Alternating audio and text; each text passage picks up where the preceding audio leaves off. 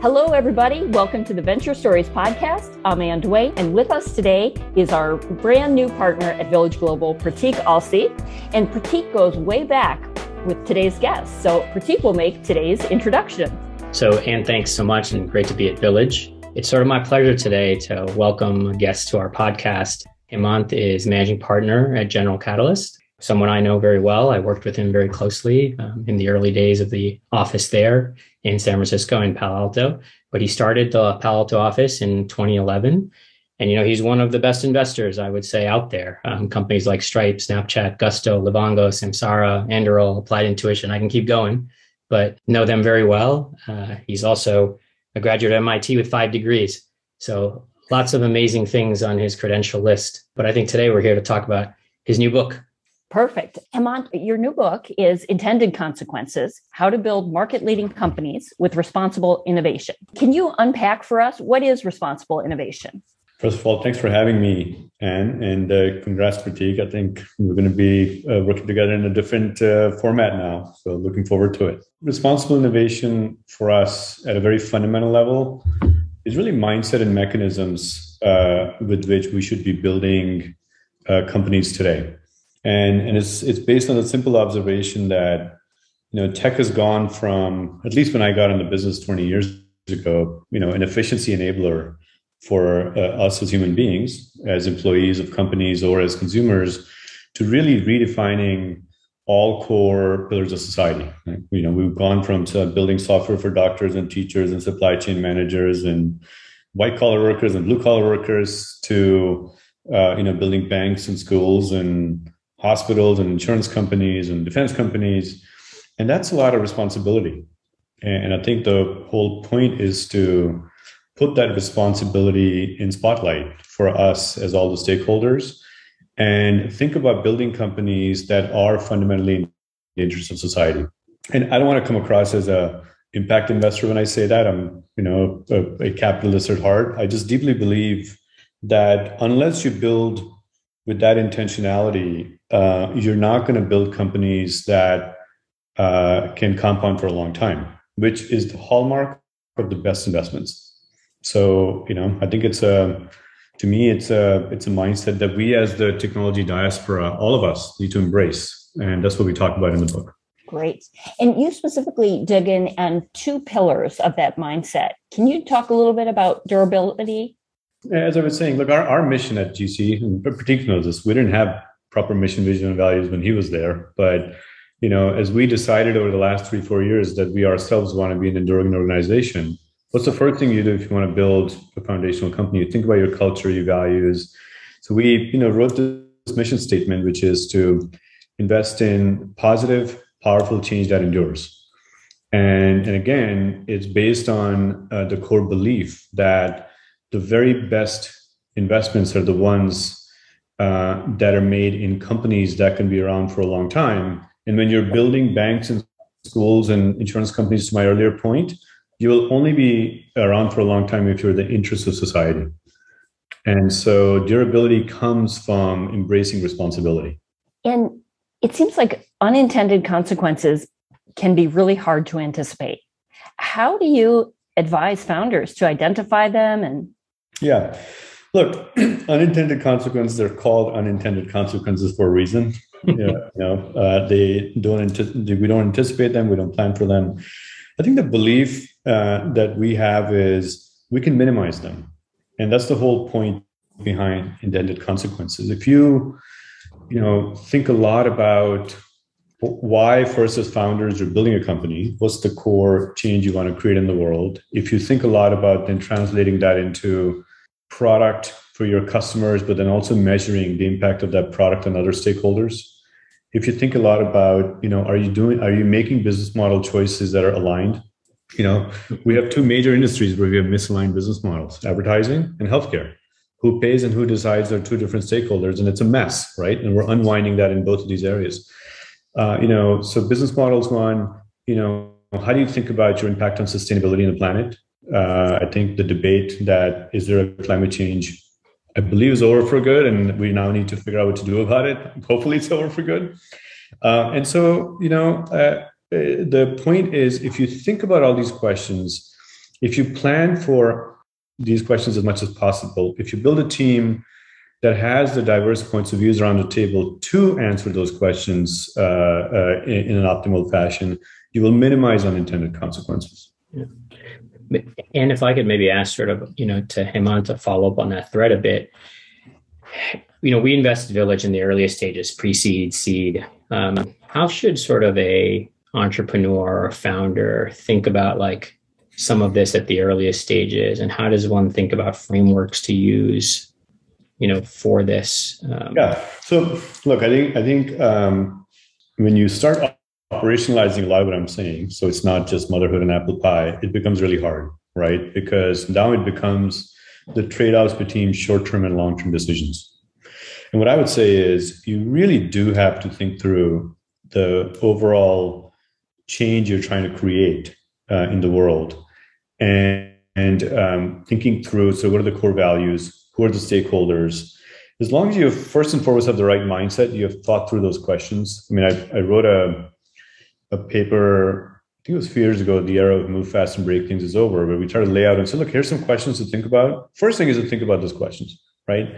Then it's about uh, you know building a team that is aligned with that set of values and is going to sort of deconstruct those questions into product development and business model choices and and different you know uh, your marketing and messaging and partnerships and so on and, and then i think in the in in that sort of uh, hazy moment when it's not clear due to the short term uh, decision or the long term decisions, you do have to reflect back on those values and see if the short term is taking you away from the long term. And that's the hard places where you have to say no, right? I think, I think this is what separates to me great long term thinking disciplined entrepreneurs from folks that are looking for hacks. Hmm. Uh, you know, the era of uh, we want to be a hacker entrepreneur because it was just feature engineering and social media optimization is over. Like we need to be empathetic entrepreneurs. So like we have to think about those choices uh, a lot more intentionally. And Hemant, as as as another follow up to that, I think you guys have recently launched this responsible innovation lab. You know, with one of our friends. Um, can you talk a little bit about that and sort of the the thinking behind um, that area and some of the work, maybe even that you've done on one of the most recent crises, which is the Russia Ukraine situation? Uh, we uh, put together Responsible Innovation Lab as a nonprofit. We did it with uh, two good friends, uh, Jon Zieger, who was the general counsel at Stripe, and Dita Van Lamone, who uh, built international for Stripe and then also co-founded Commure with us uh, at GC. So they're, they're long-term collaborators and friends. And honestly, the idea has been to create a place where we can all contribute our playbooks of what's worked towards uh, this whole notion of creating intended consequences. You know, uh, we don't have all the answers, neither at GC nor at uh, RIL, but it was important to say, let's convene this effort and start creating a growing body that's learning together uh, in the Valley. And uh, you know, we we launched it at the end of the year. We're soon going to be coming out with our charter, which uh, a lot of uh, folks have helped us review and iterate. And, and the idea is to create a movement so that if we can highlight and celebrate the good choices founders have made and the good outcomes that has created uh, for the world, as opposed to only sort of uh, learning from what hasn't worked uh, and codifying that into playbooks for the next generation of founders. I think that's that's really mine. Our goal is uh, paid forward with that that sort of um, you know construction of that body of work.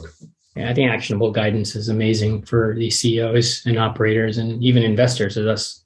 I think we need some of that help too in terms of how to think about it. So, can you give us some specific examples of mechanisms that you've seen founders create within companies to kind of make sure that they're moving beyond intention? Yeah, uh, I mean, I'll give you uh, one live one that you know Pratik also knows well.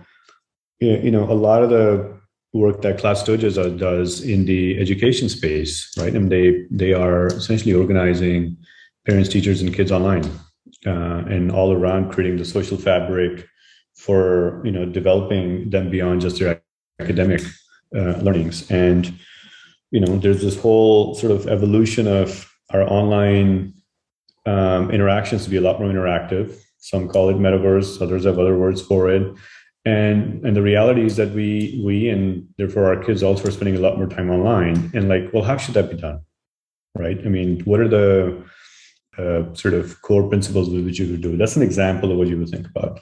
Another example I'll give you in the healthcare sector, where I spend a lot of time. You know, there was this effort created by big companies called Haven, with the observation that healthcare is messed up. There's a lot of waste, and uh, employers feel like they're not getting great care for their employees. So the conclusion they made was, why don't we create a narrow network of providers that serves our employees and does it optimally? The unintended consequence, if that was actually successful, would have been uh, like what most folks don't know is a lot of the profit pools for hospitals is their relationship with the employers, and then they use those profit pools to then subsidize Medicare and Medicaid populations.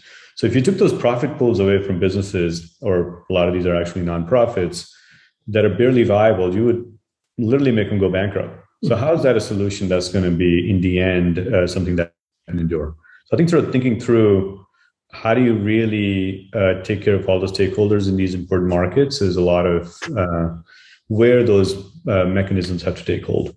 One of the topics you've talked a little bit about is unengagement in healthcare. Can you say yeah. more about that? Yeah. disengagement was the word that, disengagement. that I uh, came up with in a working session. Just when we were building Livongo, and we were drawing up, we had this product whiteboarding session, and we were talking about you know we're going to build this software along with our the service we're building for the consumers with diabetes and the idea you know somebody had proposed that and we got to get people into that app as much as possible and we were like well who wants to think about their diabetes you know even once uh, a day and we need to think about our disengagement principle so while there's a lot to learn from advances in technology and social media on digital engagement like from first principles that's not what you would think about in terms of healthcare and you actually want to disengage them from there. In fact, in my book on healthcare, the very first sentence is that in an ideal world, there would be no healthcare because everybody would be healthy. That's what people actually want. Yeah, Pratik's pointing that on the screen. And so, uh, you know, that uh, mindset and sort of being first principled about what the relationship of consumers and technology should be in every industry uh, uh is very important. And I think this is actually uh, the reason why I'm a big believer that as technology goes mainstream, we should all indict the word disruption mm-hmm. and really think about radical collaboration with the stakeholders in these industries and figure out what's what's the ideal experiences we want to create uh, for different segments. And you've co-founded multiple companies, Commure and Livongo. Uh, take us behind the curtain a little bit. What are the, some of those early discussions like? the creation process, we actually have a, we have a whole fund that's called the Creation Fund because we've really tried to institutionalize um, this act of company building for a variety of reasons. It's a great business for us, but it also makes us player coaches, gives us empathy for what you know all the founders go through. The start of these are all actually pretty unique. Uh, it, it it it probably always has a couple of criteria. One is, you know, there's a core insight that's nagging at us as to uh, something that isn't naturally happening in the founder community that we aren't just automatically tackling. And there's reasons for that. Sometimes it's because it is so multidisciplinary that the right skill sets haven't come together. Sometimes it's very capital intense. Uh, you know, sometimes it's just a complex market to navigate, and you need the real relationships and ecosystem to power through it.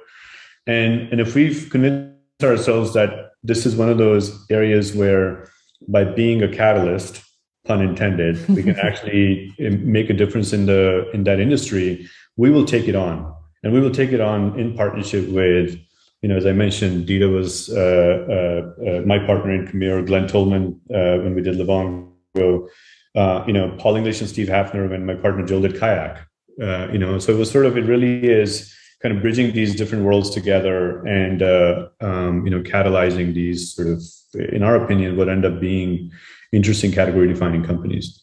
And you, as you mentioned, worked a lot in heavily regulated, kind of entrenched industries, right? Healthcare, education, climate. What makes you optimistic these days?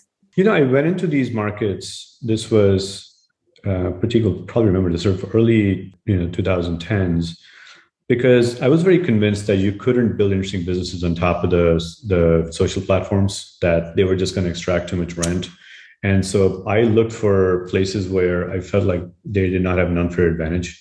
And healthcare, luckily, so messed up, nobody has any unfair advantage. And you know, obviously, then you had defense and IoT and other areas.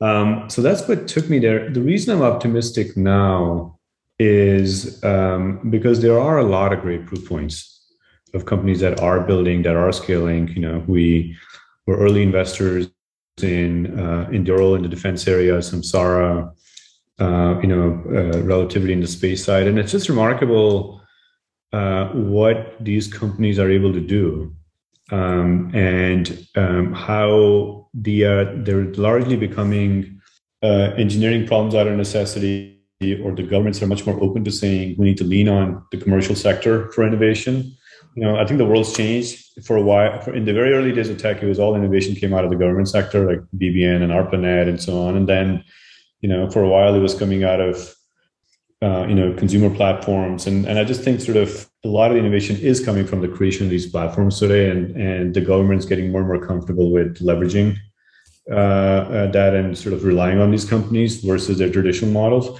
I think that's big. I also think you know in in sort of the in healthcare, we don't have a choice. We're going bankrupt otherwise. In industrial, you can just build much better cost effective experiences for those workforces. So it's all going to happen in the next like 10, 15 years. We're, we're lucky to be doing what we do in this, you know, in this era. Hemant, you've also spent some time at sort of this intersection of like technology and policy. And so, how does sort of this world also play into some of these sectors that you've talked about, like defense and you know space and others?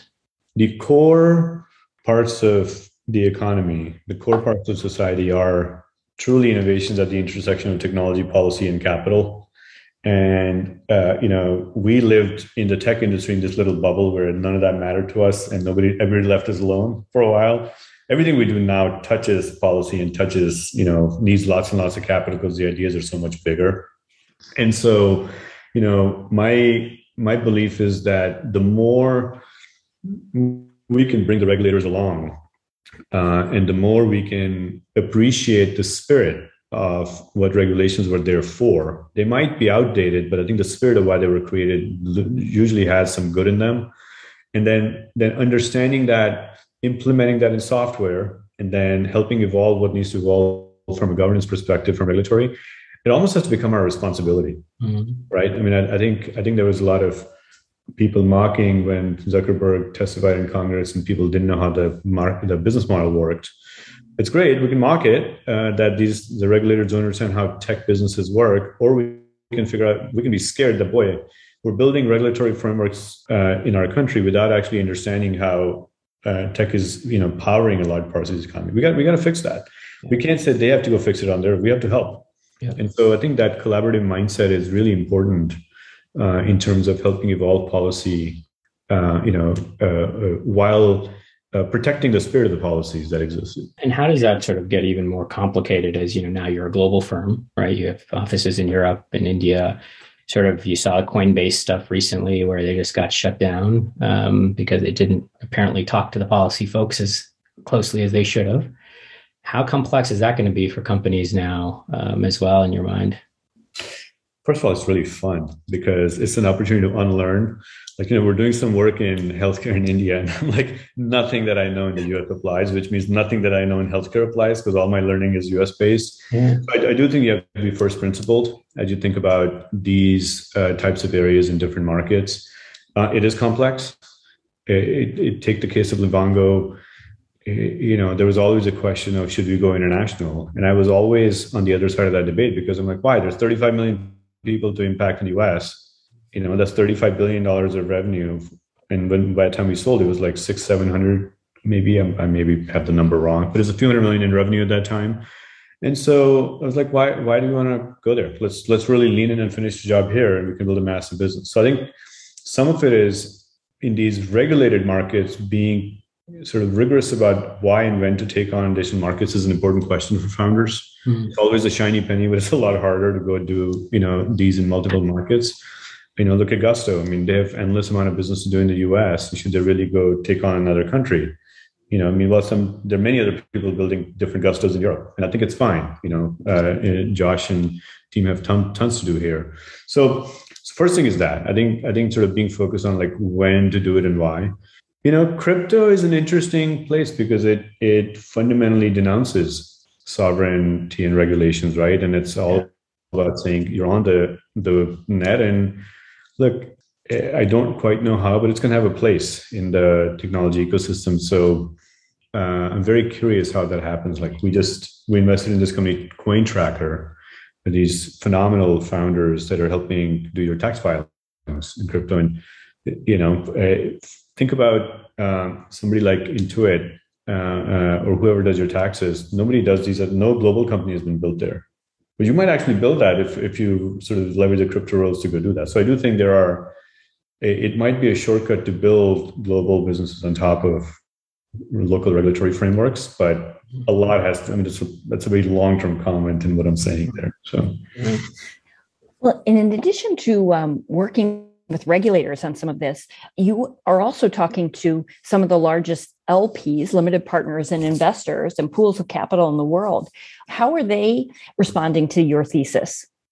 They um, really support it. I mean, I, I, actually had a call this morning with one of our uh, endowment LPs enduring organization, been around for a few hundred years.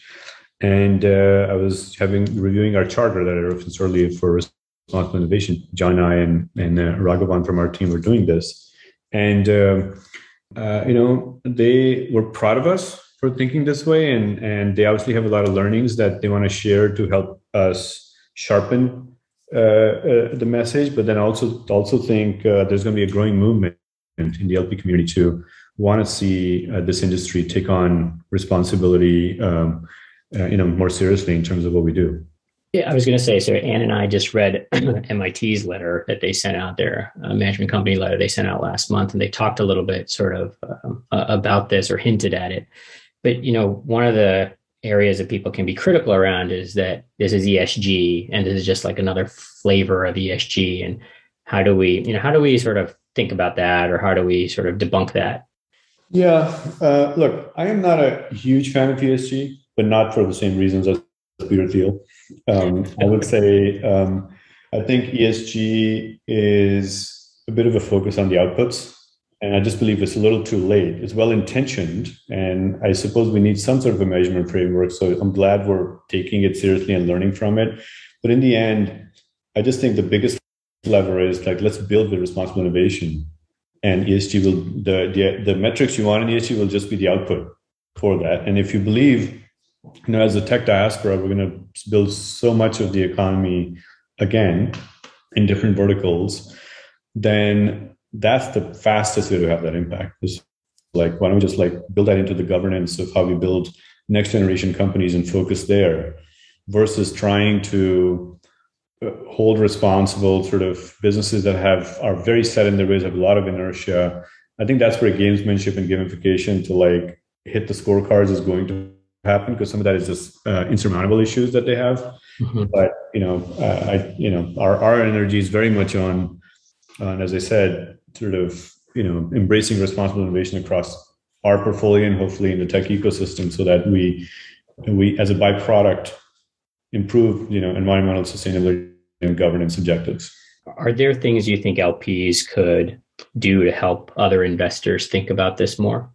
Yeah, I mean, I think I, I listen. We have really smart people in our industry. They all think about it. They can actually probably articulate both sides of the debate. Mm. I think it's much more can the LPs uh, lean on them to take it more seriously um, I, yeah, I, I, do. I think. I think, as you said, like some some LPs are starting to do it, and and I think more will as well. It's something that's increasingly going to become what consumers want in the products we sell them, and what LPs want in the returns we give them, and and uh, uh, you know, I do think it's a it's a growing movement that if you embrace it, can be a source of competitive advantage for your business.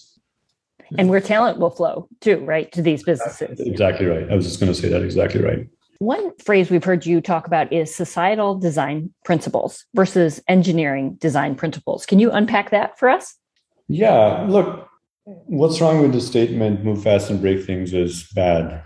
I mean, it, it's a, it was a great engineering design principle. We should, you know, fix code and iterate fast. That's the way you should write code. But somehow that became how social engineering was done in some companies. And uh, as I said, as hackers, we started saying, move fast and break things, even if on the other side is somebody's financial health we're managing or actual health or you know uh, their their learning capabilities, and that's not okay. Uh, I don't I don't think it's okay to do experiments on other humans to see like how do you optimize your own business objectives. That's what that's effectively what uh, that mindset of building companies meant. And and I just think going away from how we think about MVP, which is all about growth and engagement and traction, to what's actually minimum virtuous product in the context of what you're trying to build there we have to embrace that. I, I, think the companies that embrace that are the ones that are winning today, and the and the companies that uh, didn't, frankly, didn't get there. Look at Gusto and Zenefits. Look at you know Airbnb of the past and Airbnb today. The 21st century company vision that Brian has. I mean, he transformed it. He he started in that era, and like look at what he does today. So, you know, uh, uh, even Facebook has changed their line to move fast and create lasting impact or something like that, right? So so it's the good news is in our industry, because data and AI gives us feedback loops so fast, we did lots of damage in 10 years and we're learning learning from it and hopefully we'll we'll get on the right track is the way I think about it. Can you try to picture the first internal combustion engine, right? If somebody had told you it's going to electrify and you're going to have, you know, uh, transportation redefined, it's going to create climate change. If we knew that in the first 10 years, what we have done differently, maybe it would have been electric cars from beginning there would be no you know Tesla because that was the debate at that time, right? Um, instead, we didn't find out for 120 years, and then we're set in our ways, and we're still you know spent 50 years debating if there's climate change. So so so I think I think tech has the opportunity not not fall into that kind of a, uh, pattern uh, because we are we if we're rigorously and data driven, we should learn from this and just say okay, how are we going to change so that you know we can build more durable companies. And is there anything that separates the best company cultures from the average company cultures in this area, or any tips you'd have for founders who are really out to foster this kind of culture? Look, I was as I was saying, like true focus on mission and values, building, eh, you know, a team that's that brings the right sort of diverse points of views, but embraces those mission and values. Like that's where it starts, right? And it's it's it's very easy to say now that I think about it because we're you know trying to build ourselves as a platform as well. It's very hard to execute, and you know I admire the founders that uh, that do it. It's it's not easy, you know, and. Uh, the framework we laid out in intended consequences is meant to be hey for every part of company building here are some things to be thinking about you know that tie back to your mission values and so i think that consistency is uh, really uh, important. And the other thing I would say is the best founders are really disciplined. Um, if capital is easy to get, they'll raise it. Doesn't mean they'll change their spending habits. Uh, you know, uh, they care less about what the competitors are doing and more about their own belief system.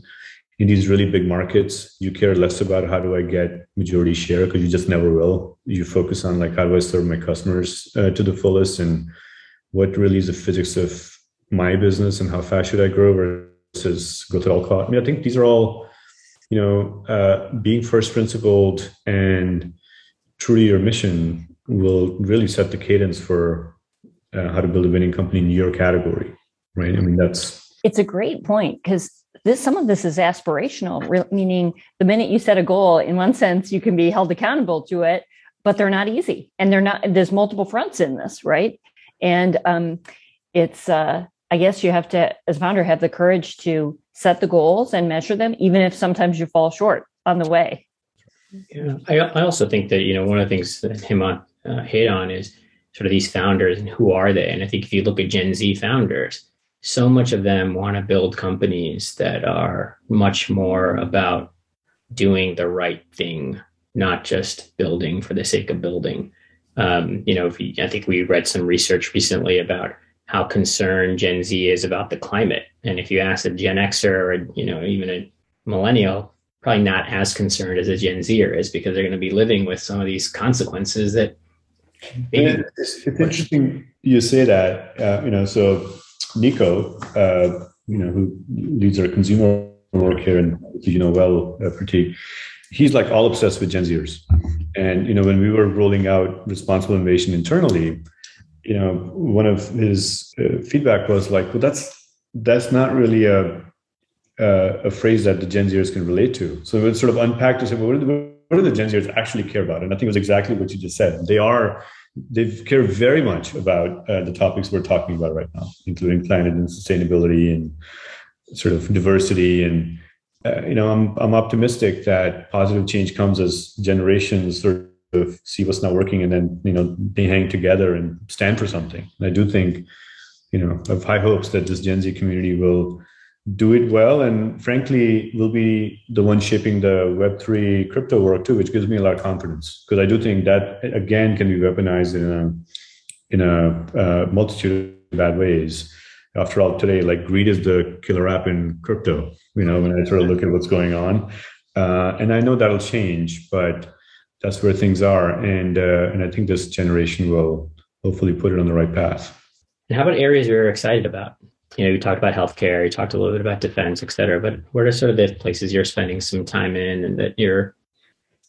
Look, I, when I look at my investing time, probably all my outbound time is really focused on uh, the healthcare work and how do we create synergies across the great set of companies we're working with to actually make a difference versus just having good investments. This sort of and activating this sort of collective synergy is like a big focus for me.